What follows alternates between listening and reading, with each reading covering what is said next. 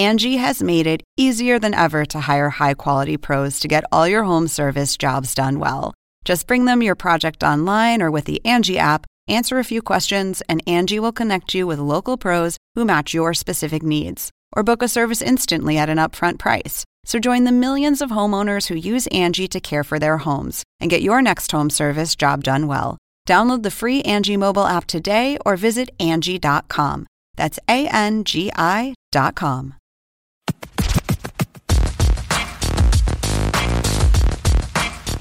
Oh, how have we gotten to this place? The Eastern and Western Conference Finals, both in disarray. Sekou Smith from the Hang Time podcast here at headquarters in Atlanta. My main man, John Schuhmann, on location in Cleveland, trying to figure out if this is it for the King. Has LeBron seen the last of his trips to the conference finals with the Cavaliers? Um, Shu, I'm working on fumes. I'm going to admit it.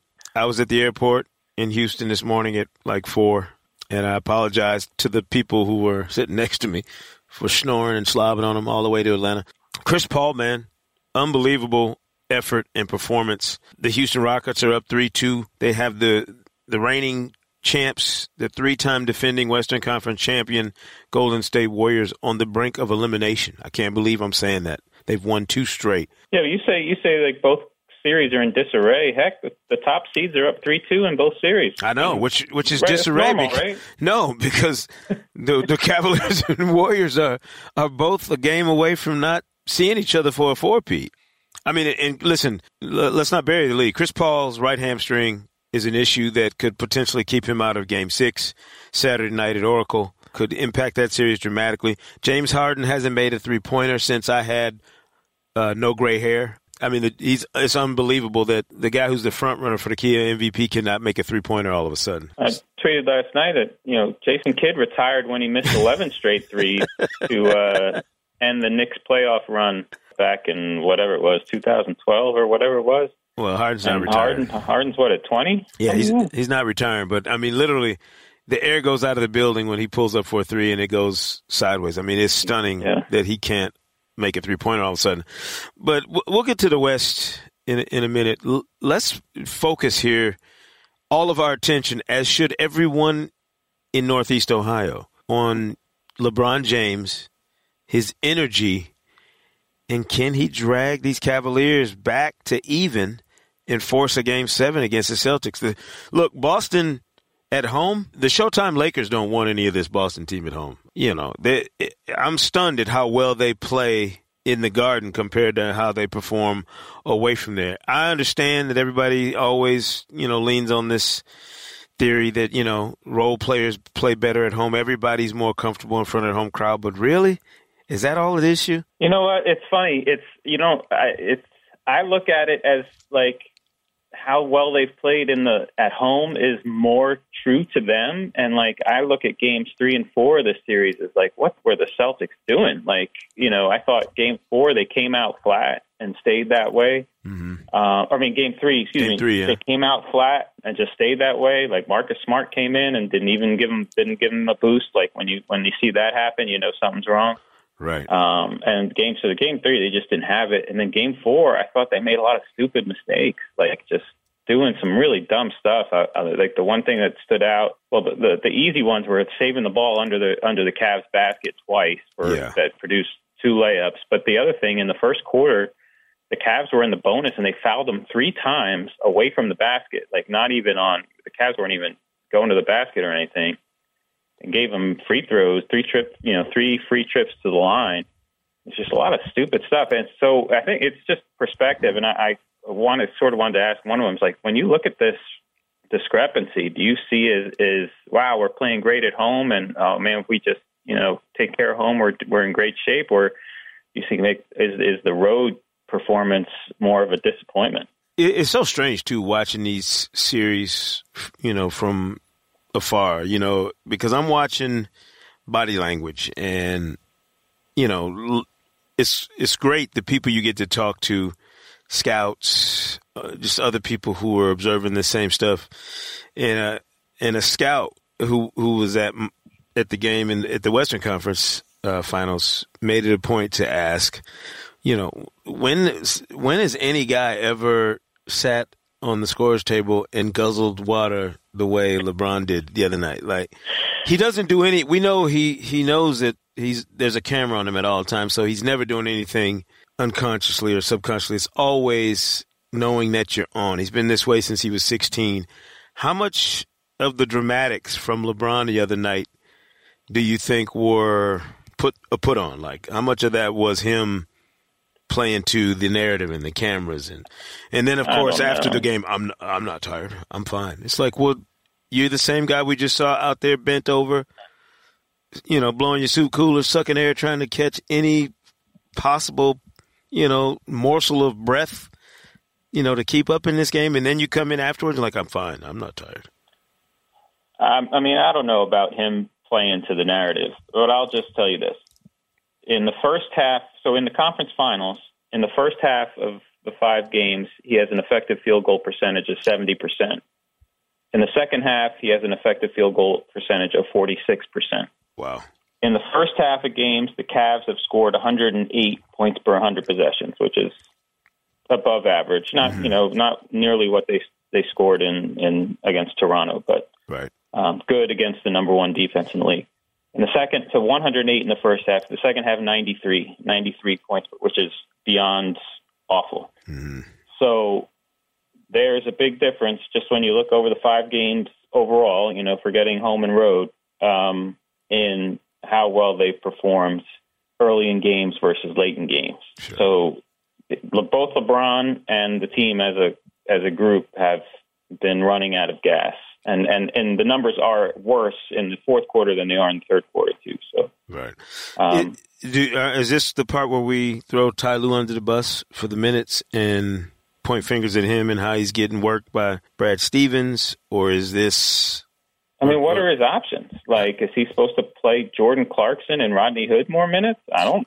I don't think that's a viable option. Mm-hmm. You know, um, I think you know, I think LeBron is basically calling his own minutes. You know, uh, in the other night, Ty Lue took him out with two and a half minutes or so left in the third, and said, and then you know, to hopefully have him come back uh, to start the fourth. But LeBron said no and said uh, said he wasn't ready to start the fourth. He came back, I don't know, a minute or two in, into the fourth quarter so I think both to start the second and to start the fourth, it's basically LeBron's call as far as when he comes back in the game. And Ty Lue's obviously got to sort of make do yeah. uh, without him.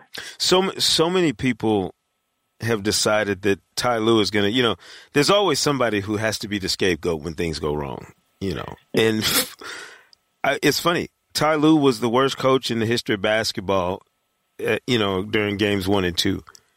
They go back to Cleveland win three and four, and I did not hear a person utter a single word about Brad Stevens being a brilliant coach during, when they when the Celtics are getting mopped. But no, you know, nobody gave Ty Lue any credit, of course. But the, the I think people gave him credit. I think the uh, Stevens is a I brilliant genius coach. In, narrative like went away completely during I don't, I mean, I don't know. I try to avoid the the brilliant genius coach story. You know, so do I. When, I'm, I, I, when don't, I don't go for when it. I'm writing. I know that.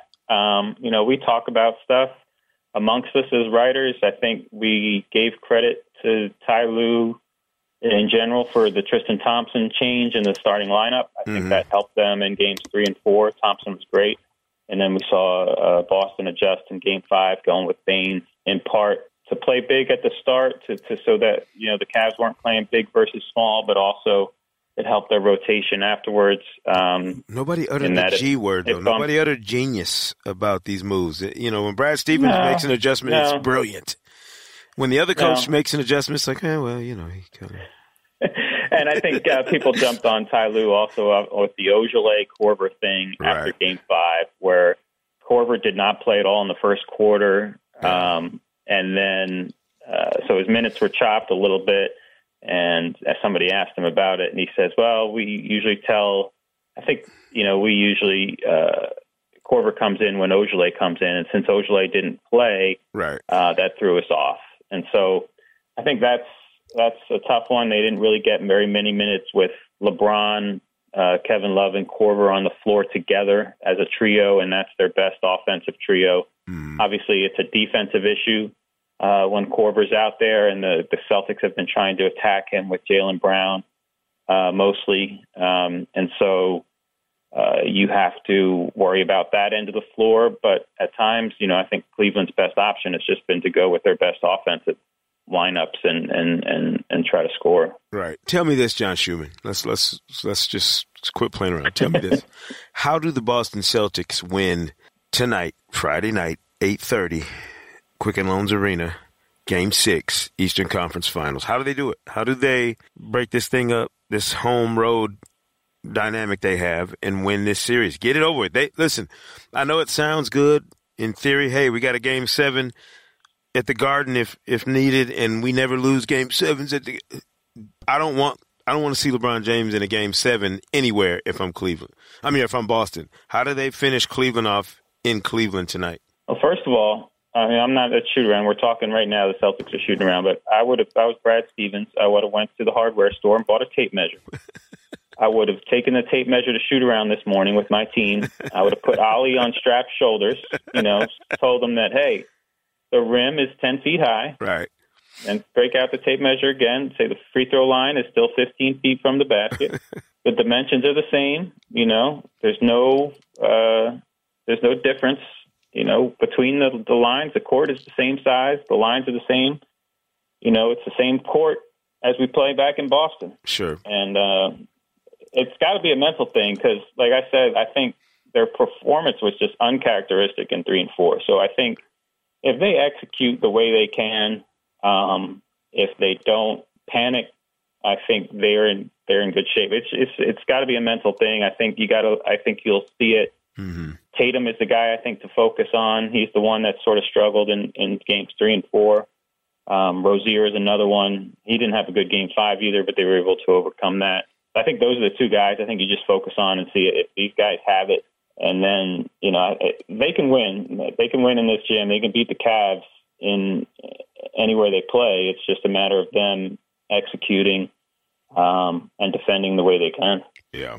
Is it if if we had to go back and and vote on Rookie of the Year for the entire span of the season? I'm just this is hypothetical.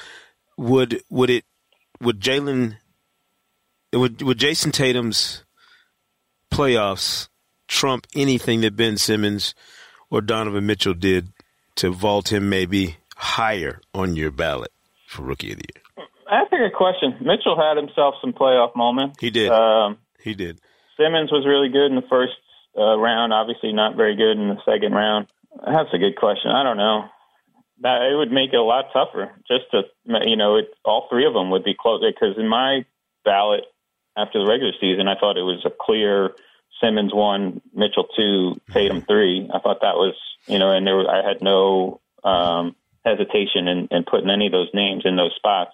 So like right now, like if you said, all right, who's the rookie of the year over the whole thing, it, they would be three of them would be pretty even in my mind. Yeah, you know, uh, Tatum's been just un, unreal in this in in the playoffs. Even the struggles, which you expect, he's a rookie. You expect him to struggle, you know, at some point on the road, whatever. But to bounce back the way he does, um, and they've run. I mean, they. I've said before they've run fourth they quarter go, offense. Yeah, they go through them, yeah. something they were never doing early yeah. in the season, or even you know midway through the season. And it, it's that's that's completely brand new, and he's handled it pretty well in some spots. Um, he got pretty frustrated in games three and four. So I, I Yeah. you know, with with sort of the the physicality of off ball defense that the Cavs brought in games three and four. You know, the clutching Yeah. and grabbing and making it difficult for him to to to run off the screens and Sure. and, and and where he wants to and, and sort of pushing him away from the basket. So I'll be curious to see how he handles that tonight. if any, if anything, I think what shines a light on Brad, Brad Stevens' brilliance as a coach is that he's got the guts to play through his young guys the way he has. There are a lot of coaches. I'm watching one of them whose whose team is up in the Western Conference Finals, but if Mike D'Antoni's rotation gets any tighter, they're gonna have to play like eight man basketball. Like he's, I don't know if he trusts anybody outside of those seven guys he's using. But Stevens is not afraid to to reach out and let a 20 year old kid be their catalyst, which is, I mean, it's just awesome to watch. Um, you know, very awesome to watch that. Um, let's, I mean, and and again, Game Six tonight on ESPN, eight thirty, eight thirty Eastern. LeBron's season either moves on to a to an unbelievable Game Seven in the conference finals, or his run in Cleveland, his his finals run, you know, in Miami and Cleveland, seven straight years comes to an end. You and Steve Ashburn will be there. By the way, very impressed. Post game, my dad asked me, he's like, "Yeah, I saw oh Schuhmann and the old guy." He called Ashburn the old guy. I didn't have the heart to tell him, dude, he's about your age. Like you, you guys are contemporaries. Um, but uh, he was he was like, yeah, he's like, I like the questions they asked after the game. You guys are the only two people whose questions he liked after the game. He's he's getting worn out on some of the LeBron. Can you rate that dunk on your all time dunks? I mean, some of the they, some of these guys are in the bag now. They're deep in the LeBron bag in the post game. It's scary. It's, it's a little uh, frightening. Yeah, I mean, I gotta give credit. Like we talked about him being worn out. But I think the story right. I wrote after Game Five is that like heck, he doesn't have like the the Cavs miss Kyrie Irving more than the Celtics because mm-hmm. he doesn't have somebody else who can create something in that offense, and that may be why they they lose. You know, and why that finals run comes to an end because he had in Miami he had Dwyane Wade the last three years he had Kyrie Irving and now he doesn't, and maybe that's the end of it. So we'll see. That works for me. He's your guy, and I and I know it had to break your heart to see him, you know, tweak that hamstring last night. You know, in in the last minute. I, I'll just ask if he doesn't, if Chris Paul doesn't play in Game Six, if he's hampered for Game Six and and potentially a Game Seven, is there any way the Rockets can win this series and get to the finals? I, I don't know. I mean, you're you were you're there, but like the one thing that stood out for me in these last two games is their defense more than anything. They've held the Warriors um, under a hundred, under uh, yeah, under a point per possession too. Just yeah. like if you just want to take pace into account, and the defense down the stretch of of Game Four was incredible. Um, you know, the Warriors make you work. Like yeah. even though we're in this sort of switching thing and and uh, you know, everything, all screens are switched and it becomes a one on one thing. The Warriors still move a lot more than the Rockets do. They'll bring three guys together and then split them apart. And so communication and, and knowing who's got who um, after screens is critical. Um, and it ha- can happen so fast. And if you lose one guy, you know, you get punished for it. And, you know, they've lost guys on occasion. Like the Warriors have missed some open looks um, down the stretch of these last two games. But I've been really impressed with how well the, the Rockets have been able to sort of scramble through all the Warriors' actions and stay attached to all these guys, and at worst, you know, run them off the line and, and sort of overplay the three point line and, and force them going towards the basket. You know, that takes like multiple efforts on every possession. Like the Rockets were a very good defensive team in the regular season, but I've been but this, they've taken things to a new level on that end of the floor these last two games, especially. We owe Daryl Morey an apology, a bunch of us. Um, no, really, because people have been making fun of Morey, you know, for years. He gets a lot of love from certain corners of the basketball world, but there are there are yeah. a lot of people, yeah. cynical people, who have said all of this, everything that Morey's done has, you know, been in the, you know, against the grain of what some of the traditionalists believe. Shoot, they they got Mike D'Antoni playing an offensive style that is completely foreign to what his DNA is.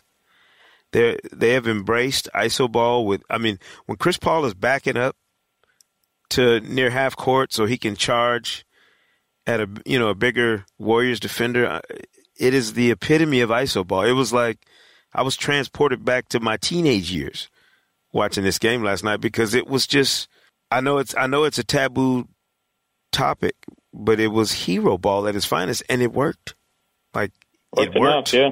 I, I, and everybody keeps you know, well, do you really think the Rockets can win? How many times do you have to watch a team do what they've done and question whether yeah, obviously they can win this series. I know I know the Warriors are incredulous and think well, we've you know we blew these last two games. We'll get things right for Game Six. We'll definitely be back here for Game Seven. Like the, I understand why they have that sort of bravado. They, when you've won as much as they have, you should feel that way. But at some point, the reality is the Rockets have outplayed you two games in a row. Um, outside of that 41 point smoking you put on them, you haven't dominated them. You have, you know, if you're the Warriors, there's, I almost get this feeling like they act like, yeah, we're just, you know, one play away from dominating this team. You haven't dominated them the way you think you have, the way you probably feel you have because you've missed opportunities or you've stumbled down the stretch. I would tell you that all of the winning the Warriors have done, Shu, has come back to bite them. They haven't been in a ton of close, important games the past four years. They, you know, and really the only one that was do or die, they lost. Yeah, on their home floor, if I'm not mistaken, right? Correct. Okay. Um, yeah, I keep coming back to this team was 15 and 0 in last year's playoffs.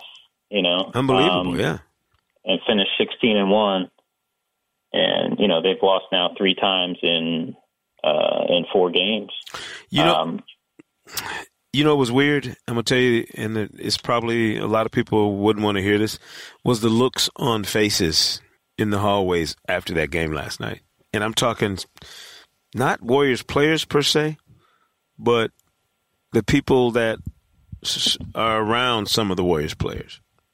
I'm not to say names, but I'm telling you, there were some key figures who are, you know, very instrumental in the in the lives of some of those Warriors players, and they had a look on their face that did not, on their faces that did not say, "Oh, we're fine, we got this. We'll just go back home and get it right for Game Six and come back." It was this look of like, man, are, have they have the Rockets found, you know, uh, the sweet spot to to beating us. You know, you don't do that. You do it once. It's that's one thing. You beat a team down the stretch.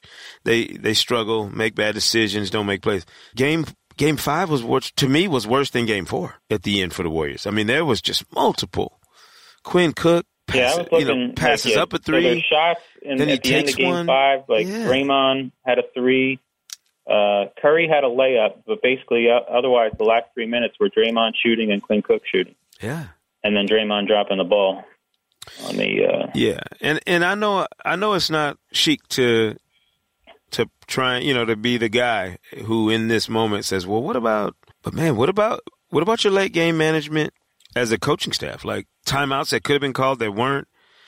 Yeah, I thought they made a mistake in the end game four, not calling timeout. Yeah, Um, and and like you don't have to call timeout right away. You can you can see what you have in in in a in transition, and then call timeout.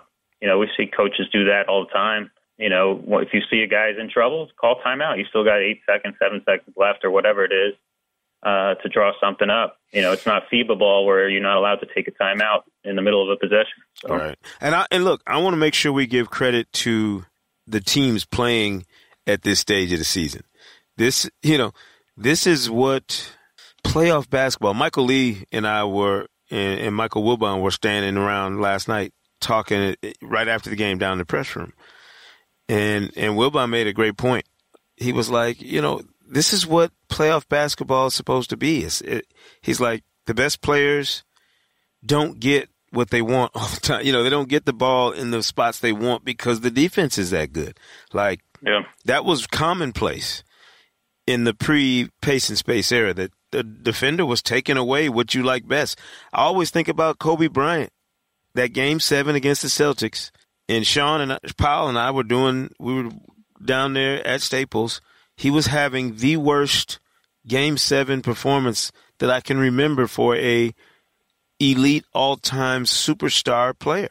Like it literally took Ron Artest, Pau Gasol, and some other dudes to to bail the Lakers out because Boston was hell bent on not letting Kobe Bryant beat them. You know what I mean? Like that's what the isn't this what the the other team is supposed to do when you know when it's a even matchup and everything's on the line, you shouldn't get easy wide open shots or get what you want. Durant took every shot he took in the fourth quarter of game 5 was an off balance uh, you know, he, he he never was comfortable or set or looked firm in how he was attacking the basket. th- that was Rockets defense. That wasn't just KD deciding I'm going to throw up some craziness. Yeah. That was defense. Yeah, Ariza's been fantastic. I think Gordon has been really good defensively, not just on the ball, but just like I said, you know, these guys switching with without making too many mistakes against this team. Like you make too many mistakes, this team, you're dead. And like I said, they've just switched with uh, to almost, you know, almost they've been almost perfect in their late game switches as far as you know scrambling and and taking away uh, open shots and and rhythm shots. Really, you know, the, the they've that's the that's the key. It's not necessarily open, but also in rhythm. Um, you take away those look. That's impressive against the Warriors. And I think, like you said, like whoever comes out of this series, the story should be about that team and how well they played to get there more than the other team failing. You know, like we always have that sort of perspective. If you don't win the championship, you're a failure. But that's that's that won't be the case in this series, especially. No, I agree. West Conference Finals has been an eye opener. Um, and shout out to Eric Gordon. I, I was texting with uh, Nia Junil, who works uh, for NBA TV. I'm gonna out her right now because she's a big, t- you know, she's from Houston, big time Rockets fan, and we both were talking about the fact that Eric Gordon gets 20 in the playoffs. Mark it down, maybe the Rockets are winning. so I'm serious. I was like, man, if they don't get Eric Gordon another shot, get Eric Gordon. He, had, he was on 14, then he got up to like 19. It was like, man, get Eric Gordon the ball. He got he crossed 20. It was a wrap. I literally text. Was yeah. that the one that near the end? That, Yes. I mean, that was the biggest shot of the night, Yes. basically, right? Yes. And I was, I mean, I was, and give Harden credit on that play too. He he uh, he didn't settle for a step back three. Right. He, he he put the ball on the floor, got into the paint, drew a deep defender, and got um, Gordon an open and, like I said, in rhythm look. Yes. Uh, and that was the biggest shot. It made it a four point game, I believe, at the time. Game six of the Western Conference Finals, Saturday night, 9 o'clock Eastern on TNT from Oracle Arena. You're crazy. You can complain all season long about the NBA, but if you don't tune into these next two games, you're out of your mind. This is this is why you watch on a Saturday night in January, you know, teams that you may or may not care about watching. This is why you are a fan of the NBA because Game Six of the Eastern Conference Finals Friday night, eight thirty on ESPN. Game Six of the Western Conference Finals, nine o'clock Eastern on TNT. These are the games you wait all season for, and they're going to have all the drama you could ask for. Seasons on the line, legacies changing. We'll know more later about Chris Paul's injury and what his availability is. Same goes for Andre Iguodala, who I'm sure will be back and healthy for Game Six of the Western Conference Finals. I can't wait. Shoot, next time we talk, or at least next time we talk on on the Hang Time podcast here, we'll be somewhere for the finals. Houston, I don't know. It's got to be. I mean, I don't know. Wherever it is, the first unsweet tea or whatever beverage of your choice is on me. I'll, um, we'll see if Hartzell can come up with some decent equipment for us on the road because we're not going to have the luxury of being in the studio here and with Hannah running the show with me sitting right here and them cleaning up all my mistakes. So it'll be a remote operation from the finals wherever we are. So if you haven't already, be sure to subscribe to the Hang Time on Apple Podcasts for new episodes all finals long. We're going to be there um, live from the finals. We'll have some special guests, I'm sure, as well. Don't forget to leave a review and enjoy what we've waited all season long for in the Eastern Conference Finals, Western Conference Finals this weekend. It's a holiday weekend for more reasons than one. It's it's a basketball holiday weekend, and I hope you enjoy it. We'll see you right here next week on the Hang Time Podcast. Thanks for listening to the Hang Time Podcast, and be sure to subscribe on Apple Podcasts for a new episode every Thursday this season. And as always, say Kuna Matata.